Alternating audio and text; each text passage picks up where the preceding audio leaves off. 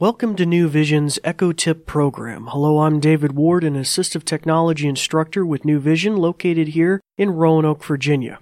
So first off, this is our first program talking about, well, what is an echo tip? What is the echo? What is our podcast or programming going to be about exactly? Well, first off, it's going to be nuggetized, if you will, into five minute little instructional segments. Uh, we, got several of them already ready to go. And uh, what is that Echo? Well, the Echo is part of a class of products and services known as virtual assistants. They're uh, either software or devices that you can speak to and have them do different things for you. So with commercials and TV shows, you've probably seen uh, things like Siri on the iPhone, which you can give a command to and it tells you the weather or sends a message or does different things, or the Google Assistant on Android phones, or the actual appliance, which will be what we're primarily focusing on in this uh, program or podcast, which is the Amazon Echo line of products.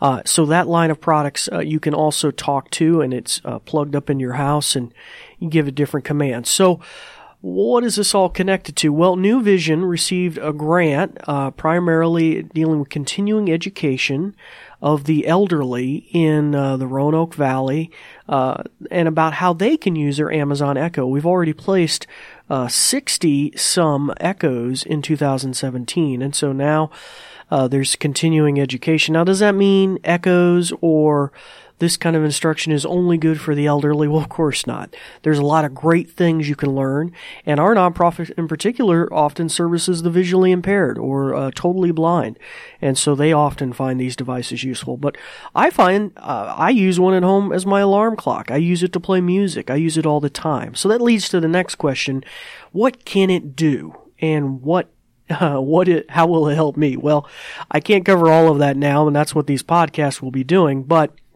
some of the basics that you might find interesting are alarms, timers, things we're trying to remember, uh, uh, alarms that go off tell you take your pills or take your uh, allergy medication. That's me. Or calendar. You try to remember appointments. You can put them on a calendar and then ask uh, your Echo, "What what's on my calendar for today?" or "What's on my uh, uh, my appointment for January the 1st or whatever, and it will read off your calendar. It can also read books. Uh, from the Kindle store, uh, audiobooks, lots of news, Blurm, uh, Bloomberg, uh, CNN, uh, lots of different content of a news nature, even local news here in the Roanoke Valley, and that might be the case wherever you're at.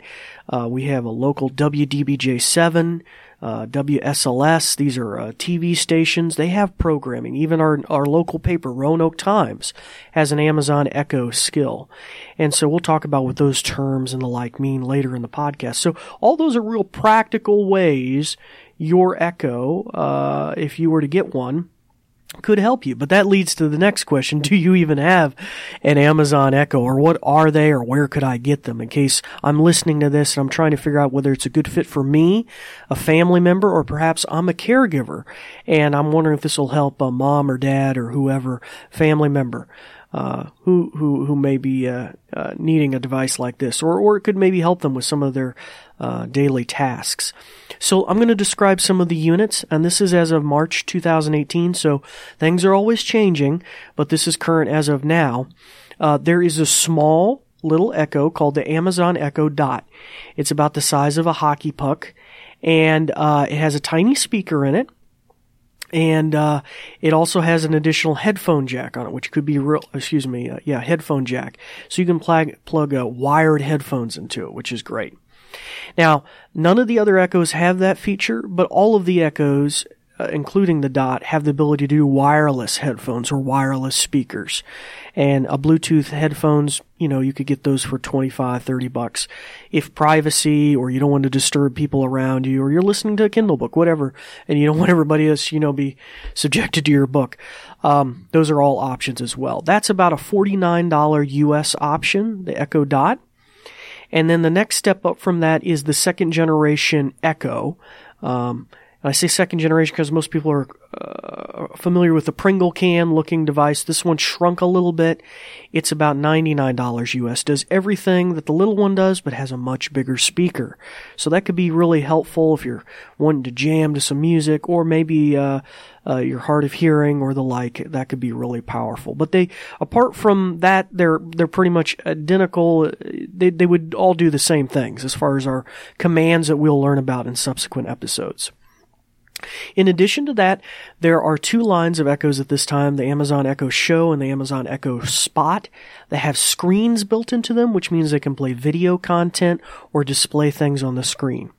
And since our nonprofit primarily deals with the visually impaired, I'll also mention that uh, there's a zoom feature built in there that you can turn on and activate since it's a touch screen, and also a screen reader tool. And so those that are totally blind would know what I'm I'm talking about there. So very versatile even for those with disabilities.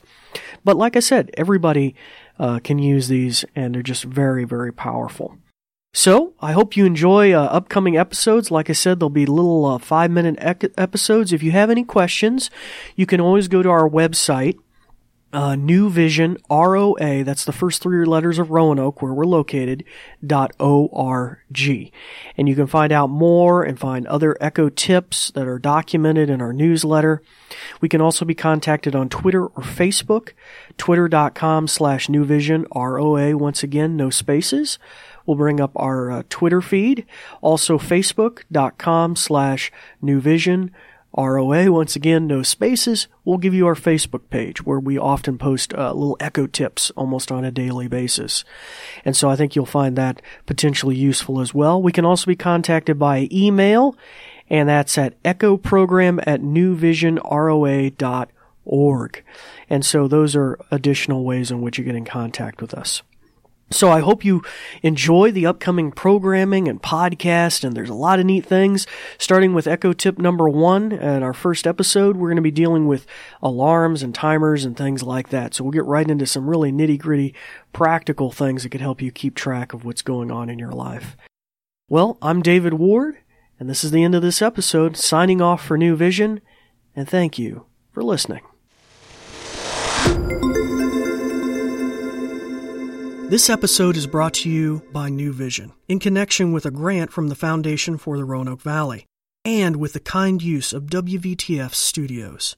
For the newest information and content about what New Vision is doing, please see the website New Vision, R-O-A, the first three letters of Roanoke, dot O-R-G. That's dot org.